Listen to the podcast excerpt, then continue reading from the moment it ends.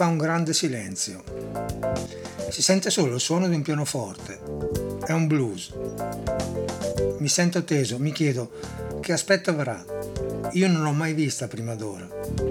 Poi sento la sua voce e, accidenti, capisco che questa è la mia grande giornata. Sto ascoltando quanto c'è di meglio e per giunta la vedo. Risplendente è la parola, l'unica che possa descriverla. Non è bella naturalmente, ma per me lo è. Una bianca scintillante toilette, un gran donnone. Domina completamente il palcoscenico e l'intero uditorio quando canta Yellow Dog Blues. Non si può spiegare a parole il suo canto, la sua voce. Essa non ha bisogno di un microfono, non lo usa. Non sono però sicuro che quei maledetti cosi fossero già in circolazione quell'anno. Tutti la sentono bene. Questa donna canta con tutto il cuore. Non mi lascia distrarre per un istante. Mentre canta cammina lentamente per il palcoscenico. La testa è leggermente inclinata. Da dove mi trovo non riesco a capire se ha gli occhi chiusi o aperti. Avanti, avanti, un numero dopo l'altro, sempre lo stesso silenzio. Una grande interpretazione, un applauso assordante. Non vorremmo che finisse mai.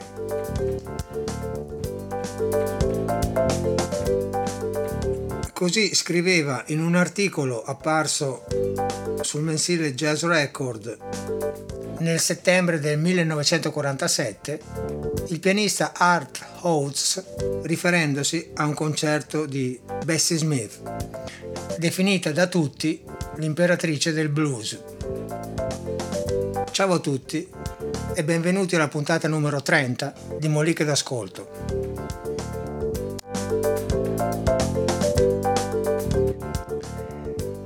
È evidente che dalla cronaca di questo concerto ci si può rendere conto di quanto importante, carismatica e particolare fosse la figura di Bessie Smith, indubbiamente una delle cantanti più importanti della prima metà del Novecento.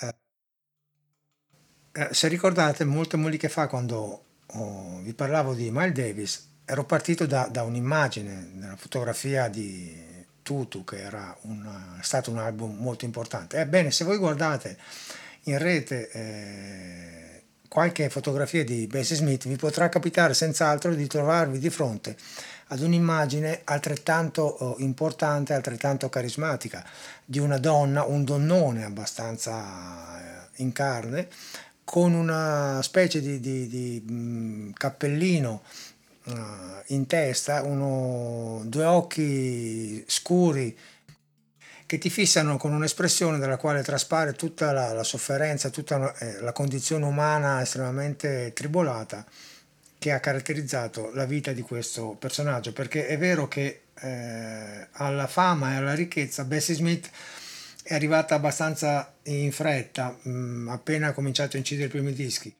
ma la sua infanzia è stata qualcosa di molto sofferto e, di molto, è vissuta eh, totalmente eh, in miseria. Anche i suoi primi tentativi di incidere dei dischi non, non, sono andati a buon fine perché nonostante molte case discografiche in quel periodo, stiamo parlando degli inizi del Novecento chiaramente, eh, cercassero dei cantanti, delle cantanti soprattutto di blues, che era un genere che andava molto eh, in quel periodo.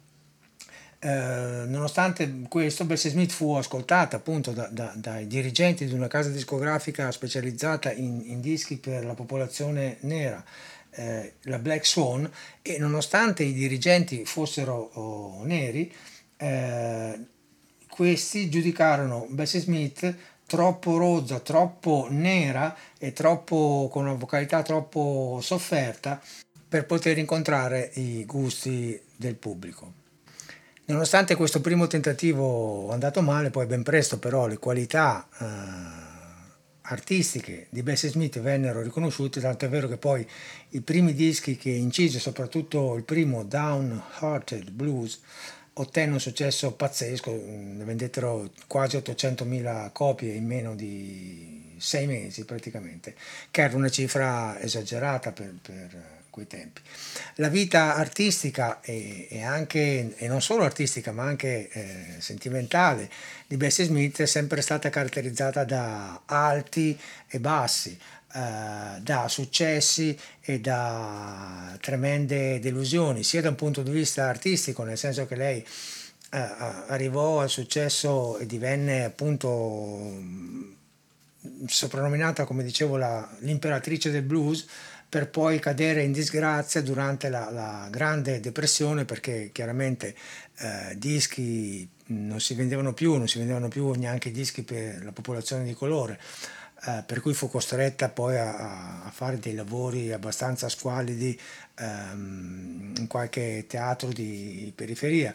La sua vita sentimentale fu estremamente travagliata perché si sposò parecchie volte, poi era una mh, mm, donna molto anche irascibile, eh, beveva tantissimo, menava di brutto, si faceva menare da, dai mariti con i quali è stata, menava a sua volta uh, i mariti, insomma uh, ha avuto storie con un sacco di uomini, ha avuto storie anche con, con uh, donne che lavoravano con lei nei, nei, nei, vari spettacoli, per cui insomma un personaggio, diciamo così, con una delle solite espressioni brutte che si dicono a tutto tondo, cioè molto molto complesso.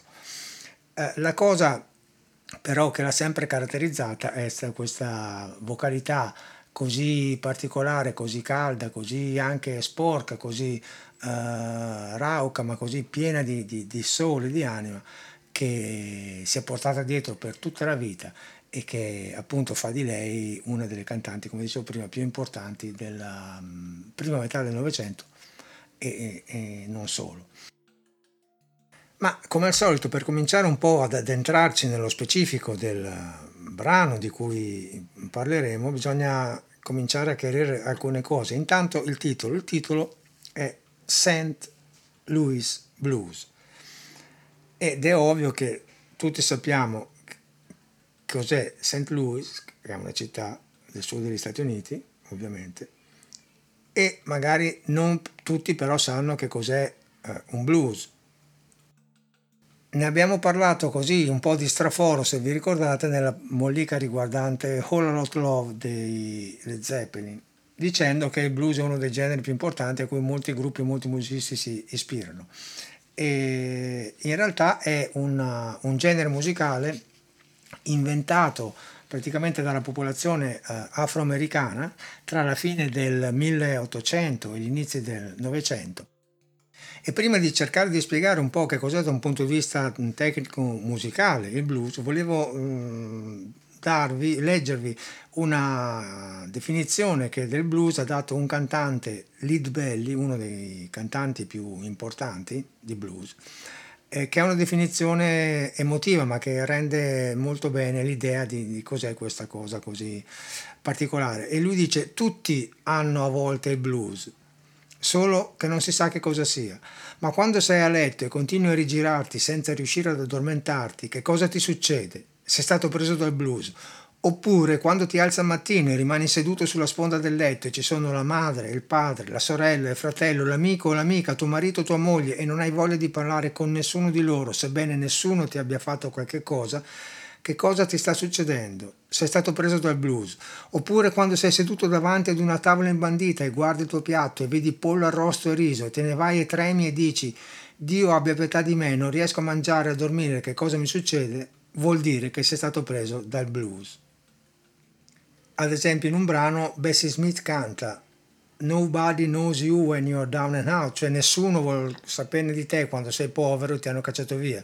E un altro bluesman canta I've got the blues so bad, it's hard to keep me from crying, cioè sono così preso dal blues che faccio fatica a, a non piangere. E perché blues deriva chiaramente da blue, che non vuol dire non si riferisce al colore blu, ma vuol dire triste in pratica. To be blue vuol dire eh, essere triste ed è un genere, come dicevo prima, che è frutto di un incontro eh, di culture musicali diverse, a volte scontro anche di culture musicali diverse. Praticamente è l'unione di eh, alcuni aspetti della musica, diciamo così, occidentale con altri uh, aspetti della musica, diciamo così, uh, di derivazione africana, il tutto avvenuto in un posto che non è né l'Europa né l'Africa, ma eh, sono gli Stati Uniti d'America in un periodo uh, abbastanza lungo di 200 anni, alla fine del quale è uscito questo, diciamo, questo genere di musica che ha delle caratteristiche ehm, estremamente particolari. Cominciamo dal testo in genere i blues sono fatti di eh, strofe di tre versi in cui nel primo c'è eh, un'affermazione, nel secondo verso c'è una ripetizione della stessa affermazione, a volte uguale, a volte leggermente variata, e nel terzo verso la ragione che ha portato a quell'affermazione. Eh, in pratica è una forma mh, che può essere definita quasi di canto responsoriale, nel senso che viene detta una cosa, eh, poi quella cosa viene ripetuta uh, nel blues dallo stesso interprete, nel canto responsoriale ad esempio dal coro oppure dai fedeli nel caso fosse un canto di chiesa, il blues non è un canto di chiesa chiaramente, e poi viene tratta la, la, la conclusione eh, di, questa, di questa affermazione. I testi del blues sono generalmente testi molto crudi, molto duri, molto tristi, eh, anche quando mh, mm, sono ironici c'è sempre una, una, tristezza di fondo, sono testi spessissimo mh, mm, espliciti eh, anche da un punto di vista dei riferimenti sessuali, non, ci vanno giù abbastanza pesante e rappresentano mh, quella che era la situazione e, e, e il modo di, di, di, vivere delle popolazioni afroamericane tra la fine dell'Ottocento e i primi de, del Novecento e poi durante tutto eh, il secolo. In sostanza eh, esprimono tutta la, la, la, la tristezza, la, frustrazione e la condizione in cui eh, erano tenute le popolazioni afroamericane allora, ma ancora oggi, perché insomma negli Stati Uniti eh, diciamo che il fenomeno del de razzismo, non solo negli Stati Uniti, dappertutto, ma il blues è nato lì, eh, è un fenomeno ancora purtroppo estremamente presente. Da un punto di vista musicale la struttura si basa sostanzialmente su tre eh, accordi che sono gli accordi ricavati dal primo dalla prima, dalla quarta e dalla quinta nota di una determinata scala. Se facciamo l'esempio in Do, il primo accordo è quello ricavato sulla prima nota, cioè sulla nota Do, che è questo. Il secondo accordo è quello ricavato sulla quarta nota Do, Re, Mi, Fa, che è questo. E l'ultimo accordo è ricavato sulla quinta nota Do, Re, Mi, Fa, Sol, che è questo praticamente accordo sulla prima nota, Do, sulla quarta nota, Fa e sulla quinta nota, Sol. Perché vi dico questo che può sembrare un tecnicismo per musicisti? In realtà ve lo dico perché questi tre accordi sono i tre accordi fondamentali su cui un sacco di musica si basa sia uh, blues e derivati, perché poi c'è da dire che il blues ha caratterizzato tutta la musica leggera che noi conosciamo, perché poi si è così uh, diramato in, in, tutti i generi, come vedremo. E, um, e questi tre accordi fanno parte anche di, di, di, di, un sacco di canzoni, sono praticamente i tre pilastri. Se noi dovessimo rapportare questa cosa all'arte mh, pittorica, potremmo dire che sono i tre colori fondamentali. Eh, senza i quali non si può fare quasi nulla e poi mischiando i quali vengono fuori tutti gli altri colori, tutte le altre nuance, tutte le altre sfumature della musica. Eh, in sostanza questi tre accordi sostengono i tre versi di cui parlavo prima. E come il blues da un punto di vista letterario è una continua ripetizione di, di strutture di tre versi in cui eh, il primo fa un'affermazione, il secondo ripete quell'affermazione, il terzo tra la conclusione, così da un punto di vista musicale è una continua ripetizione di una struttura di 12 battute in cui questi tre accordi la fanno da padrone. Praticamente se io conto 1, 2, 3, 4, 1, 2, 3, seconda battuta, 1, 2, 3, 4, ritorno al primo accordo, 1, 2, 3, 4, ancora il primo accordo, 2, 3, 4, quinta battuta, secondo accordo, 2, 3, 4, sesta, secondo accordo, 3, 4, settima, il primo accordo, ottava, il primo accordo, nona, il quinto, 2, 3, decima, il quarto, 2, 3, 4, undicesima, il primo e poi per ultimo il quinto. Questa è una struttura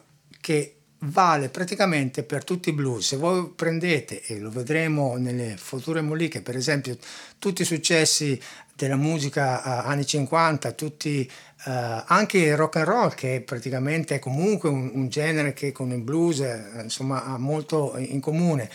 Uh, è uscito in questi giorni proprio un film molto bello su Elvis, di cui magari Uh, parleremo, se voi prendete quei pezzi lì sono fatti tutti basati su questa struttura di tre accordi e ci sono un sacco di brani ancora oggi basati su questa struttura, per cui il primo accordo, il quarto accordo, il primo accordo, il quarto accordo, il quinto, il primo.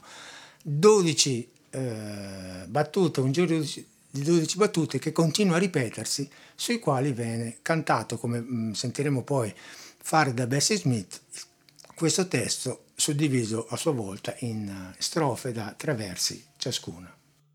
Ho cercato di dirvelo in maniera abbastanza semplice, se non ci sono riuscito, come è probabile, lo ritenete troppo complicato, se non avete capito qualcosa fatemelo sapere, scrivetemi eh, sul blog, fate degli de, appunti, insomma comunicatemelo in qualche modo e sarò ben lieto di eh, spiegarvelo magari in un altro modo cercando di essere più comprensibile. L'altra novità eh, incredibile portata da questo genere, e non solamente questo genere, ma anche da questo genere, è il fatto della uh, improvvisazione, nel senso che è, è, un genere, il blues, che ha introdotto, uh, come il jazz, che è praticamente al blues strettamente legato, la pratica dell'improvvisazione nella musica, che è una pratica, non è una pratica tipica della popolazione uh, afroamericana, perché in realtà eh, anche noi europei eh, avevamo questa abitudine di improvvisare. Il problema è che eh, la musica colta, diciamo così, europea, questa abitudine l'ha, l'ha persa eh, per strada, ma nel periodo barocco, ad esempio, eh, l'improvvisazione era molto oh, comune. Mm, poi man mano la, musica è diventata sempre, la nostra musica è diventata sempre più scritta, sempre più strutturata e la pratica si è persa, tanto è vero che adesso nella musica diciamo così, classica eh, di derivazione europea, le uniche parti improvvisate e non sempre sono quelle in genere in cui nei concerti tipo per pianoforte orchestra a un certo punto l'orchestra si ferma, il pianoforte fa la sua uh, cadenza da solo che un, una volta era improvvisato, adesso molto spesso si prendono e vengono eseguite anche delle improvvisazioni famose che sono state trascritte, per cui diciamo che nella nostra musica la pratica improvvisativa si, eh, è andata mh, perdendo, mentre invece nella musica afroamericana e nel blues, che è uno dei pilastri di questa musica, la pratica dell'improvvisazione è estremamente viva e, e, e questo fatto rende sempre molto diversa l'esecuzione anche de- dello stesso brano e mh, per esempio nel blues si usa tantissimo anche eh, improvvisare per esempio mh, il testo che molto spesso non è esattamente quello che eh, si trova scritto che ne so su, su, su internet ad esempio e mh, il testo di St. Louis Blues ha delle caratteristiche particolari a volte lo trovate scritto anche eh, in maniera leggermente diversa da una versione eh, e l'altra. L'ultima caratteristica, non certo per importanza, perché è una delle caratteristiche principali, che questa, questa musica, il blues, ha, ha, introdotto insieme al jazz, che come dico il blues e il jazz sono abbastanza legati, è quella dello swing. E qua si potrebbe aprire un mondo nel senso che già la parola swing è intraducibile, nel senso che non c'è un corrispettivo in italiano di, di questo termine. Che cos'è in pratica? È un modo molto particolare di stare sul tempo. In pratica che cosa succede? Succede che nella cultura musicale eh, occidentale, in genere, La scansione della velocità è data da una successione di movimenti e questi movimenti vengono spessissimo divisi eh, in modo pari, cioè se ho un movimento di questo tipo 1, 2, 3, 4 per esempio io suddivido questo movimento in due note di durata uguale.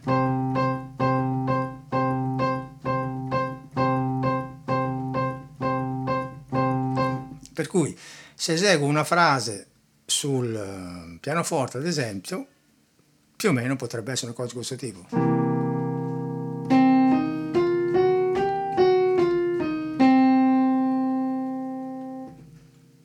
Questi si chiamano uh, ottavi dritti, cioè esattamente due note ogni movimento. Ta ba da ba di ba da ba da.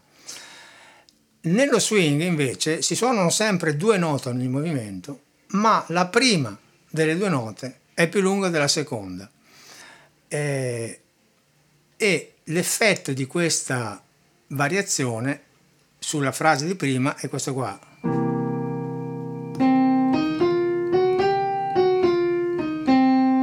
Cioè non più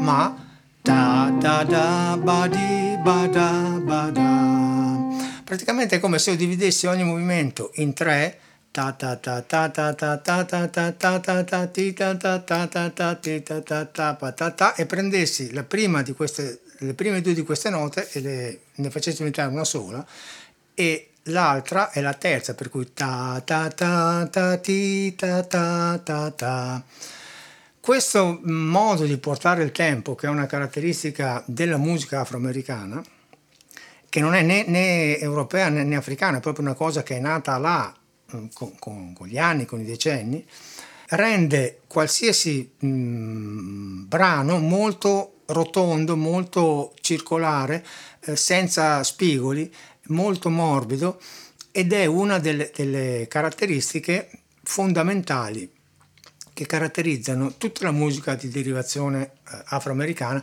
e per tutta la musica di derivazione afroamericana intendo appunto il blues, intendo il rhythm and blues, intendo uh, il rock and roll, intendo il, il, funk, il soul, se voi prendete um, Ray Charles, Aretha Franklin, uh, anche Michael Jackson, tutti, Stevie Wonder andando cioè, avanti un po' a ritroso.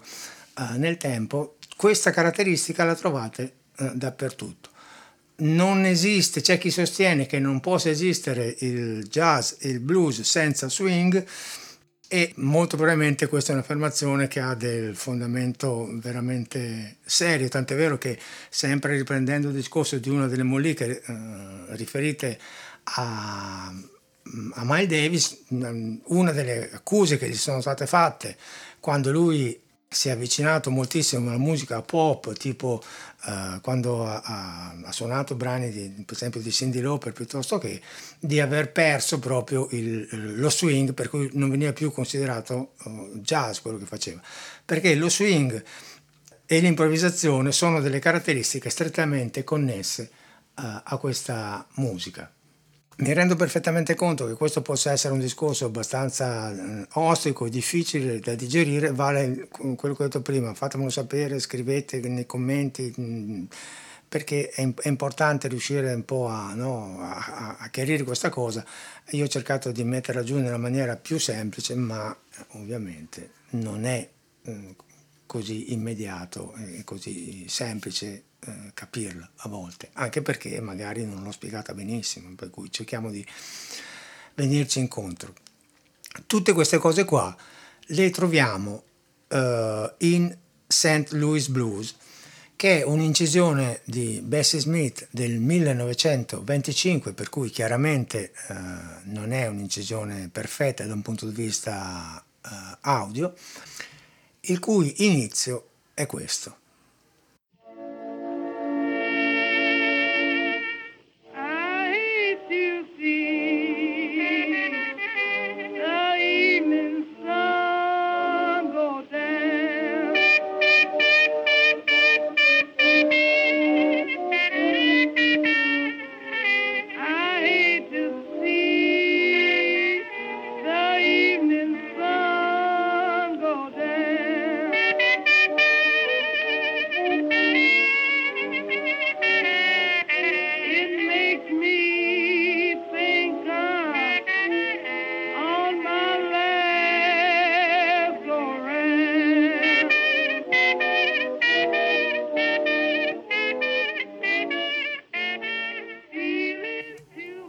Allora, eh, quello che voi avete sentito è in pratica quello che io vi ho eh, spiegato, nel senso che il testo, questa prima strofa, dice I hate to see the evening sun go down, going down, ripete I hate to see the evening sun going down e nella terza uh, verso, nel terzo verso trae un po' una conclusione. It makes me think that I'm on my last go round. Cioè odio vedere il sole che tramonta, odio vedere il sole che tramonta, ripetizione, perché mi fa pensare che sia la mia ultima possibilità, my last go round. E, ehm, questi, questa strofa è, è, fatta su quel giro di tre accordi. Se voi lo, se la contiamo, vi renderete conto che è, sono le 12 battute di cui vi dicevo prima, con i tre accordi di cui vi parlavo prima. Ve lo faccio risentire e mh, mm, perdonatemi se conto e vi rovino la, la voce di Bessie Smith, uh, però era per, per cercare di spiegare meglio.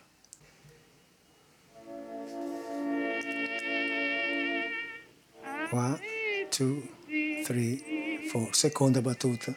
Two, three, four. Terza. Two, three, four. Quarta. Two, three. Secondo accordo. Quinta. Two, three, four. Sesta. Two, three, four. Settima è il primo accordo. Three, four.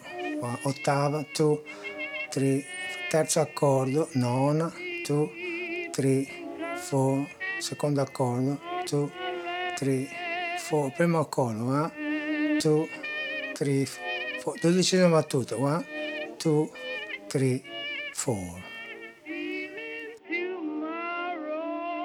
Ecco, oltre a questo ovviamente ci sono da dire un sacco di cose. La prima è che questa voce è veramente qualcosa che ti tocca l'animo, e ti, un po' ti fa torcere eh, le budella perché parla direttamente alla pancia, una voce, una voce di pancia, una voce che non è mh, mm, tecnicamente perfetta, è una voce che non potrebbe cantare delle cose eh, pirotecniche da un punto di vista del, dell'agilità, eh, è una voce che tendenzialmente ha come scopo quello di essere il più possibile eh, espressiva. E, e, nel blues eh, l'espressività è eh, la cosa più importante.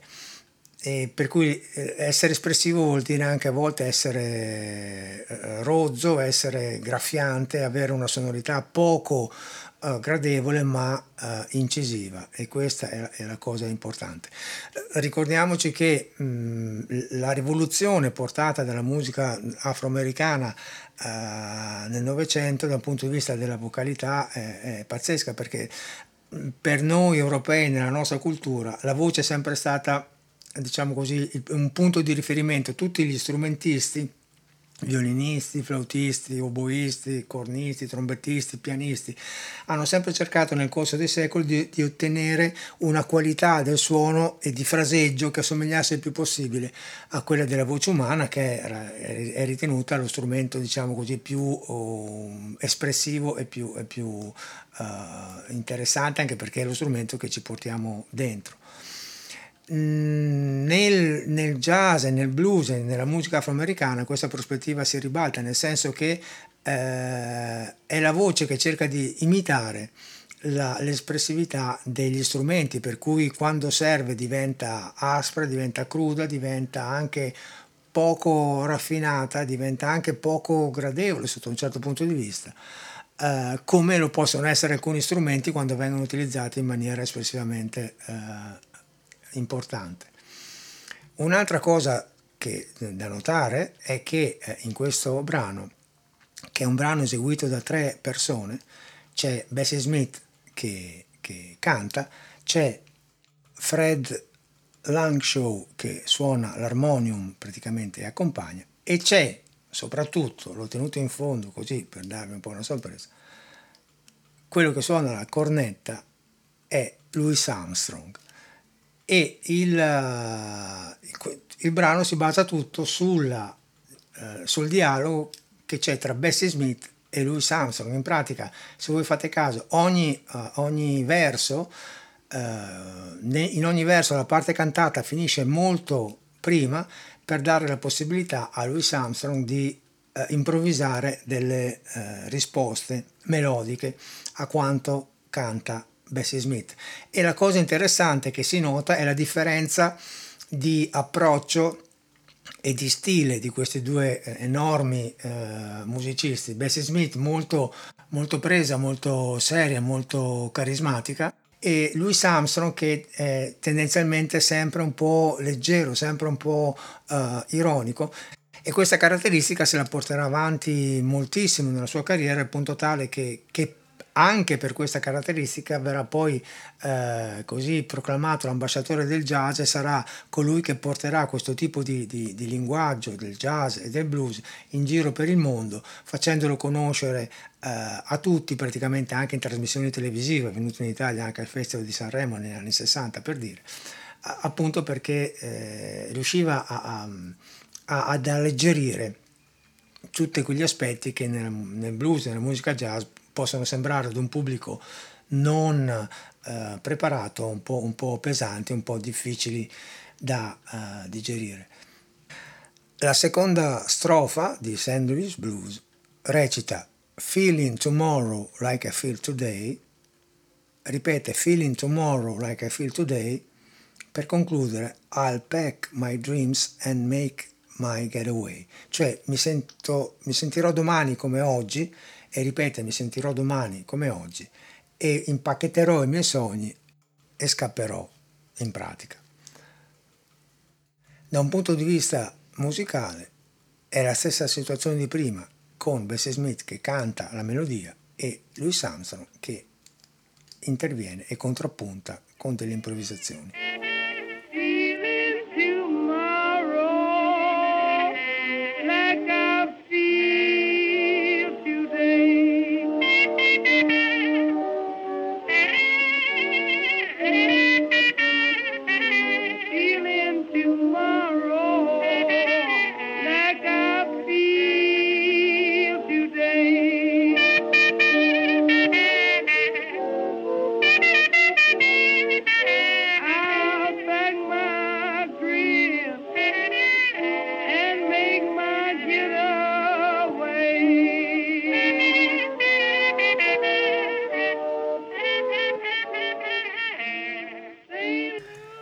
Ecco, tra l'altro questa struttura eh, è semplice ma è completa, c'è tutto quello che ci deve essere, sta in piedi perfettamente e la cosa eh, particolare, interessante, è che rende per esempio molto facile apprendere questo tipo di, di linguaggio e molto facile anche da eh, cantare, ovviamente no, non con con lo spirito e con l'anima di Bessie Smith perché è abbastanza difficile, ma da un punto di vista de, del fatto di imparare questo tipo di, di brani eh, diventa abbastanza semplice perché sono eh, orecchiabili in questa ripetizione fa in modo che, che la melodia si sedimenti bene. E mm, per esempio durante i, i laboratori, durante le lezioni eh, è uno di quei brani che eh, i, i, ragazzi riescono a ripetere eh, più uh, facilmente. E questa struttura del blues è anche una di quelle che, come già dicevo nella mollica delle Zeppelin di Whole Lot Love, fa sì che eh, questo genere sia il genere che tutti i musicisti non di estrazione classica, diciamo, però quelli dediti alla musica eh, cosiddetta leggera, sia il genere mh, che approcciano per primi perché è semplice ma completo e ti permette di sperimentare, di studiare, di formarti un tuo modo proprio di, no? di, di, di stare sul tempo, di, suonare le frasi, perché è, è proprio completo nella sua uh, semplicità e nella sua apparente ripetitività che non è mai esattamente uguale a se stessa, ma ci sono sempre delle variazioni che rendono la cosa molto particolare e interessante. Una delle caratteristiche, altre caratteristiche di questo brano è che a un certo punto rinuncia in parte a questa struttura di 12 così eh, rigida per introdurre quello che si potrebbe chiamare un bridge e una variante eh, in cui praticamente la strofa viene ridotta da 3 a 2 versi e viene eh, ripetuto questo schema per due volte con un testo diverso e questa è una caratteristica che poi nel blues diciamo così di tradizione si è andata perdendo un po' ma è una caratteristica che rende questo St. Louis Blues abbastanza particolare. Questa sezione, chiamiamola così bridge o ponte, è questa.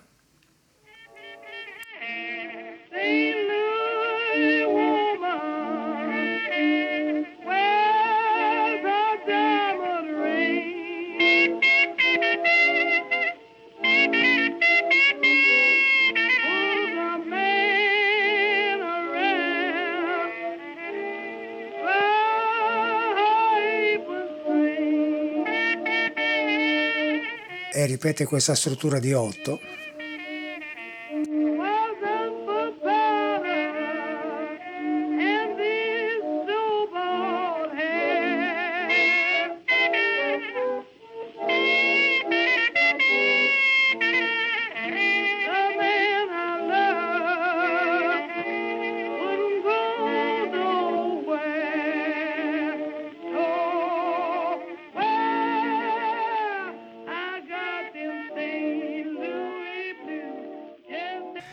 e poi praticamente finisce per riprendere la struttura classica delle 12 eh, battute.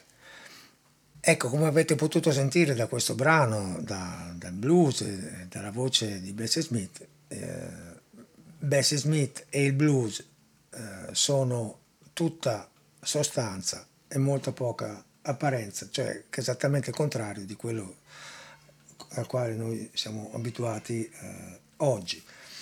Eh, volevo chiudere questo, questa mollica leggendovi in parte eh, ciò che eh, ha scritto in uno dei suoi libri, il suo libro più famoso che si intitola Jazz, il critico musicale Arrigo Polillo a proposito di, di, di questo brano di Bessie Smith e scrive in questa e in tante altre sue interpretazioni Bessie Smith sfoggia le sue straordinarie qualità di cantante drammatica, spesso tragica, dotata di una voce cupa e potente, di grande espressività. Con lei il blues diventò arte, così come negli stessi anni diventò arte per merito di Louis Armstrong il jazz strumentale. Un'arte perfettamente comprensibile al pubblico al quale si indirizzava. Il suo perfetto controllo dell'intonazione e quella sua capacità di dare al discorso una fluidità e una continuità eccezionale sono ancora oggi fonti di meraviglia. Stupirono ed entusiasmarono anche molte cantanti che sarebbero venute dopo, come Billie Holiday o come Ella Fitzgerald, che anche senza accorgersene furono sempre influenzate dalla sventurata imperatrice del blues. Ecco, prima di chiudere volevo così darvi una informazione di servizio, nel senso che queste prime 30 molliche, a parte che non avrei mai pensato di arrivare a un numero così elevato, sono sempre uscite con una certa regolarità settimanale. Diciamo che a questo punto, essendo nel pieno della stagione estiva, metà luglio, eh, ci prendiamo plurale maiestatis. Ci prendiamo una piccola pausa, magari qualche mollica scapperà fuori da una parte o dall'altra in questi mesi, ma diciamo che magari riprenderemo con una certa regolarità eh, dal mese di settembre. Nell'attesa eh, vi auguro comunque di passare una buona eh, estate e come al solito ciao a tutti e fate i bravi.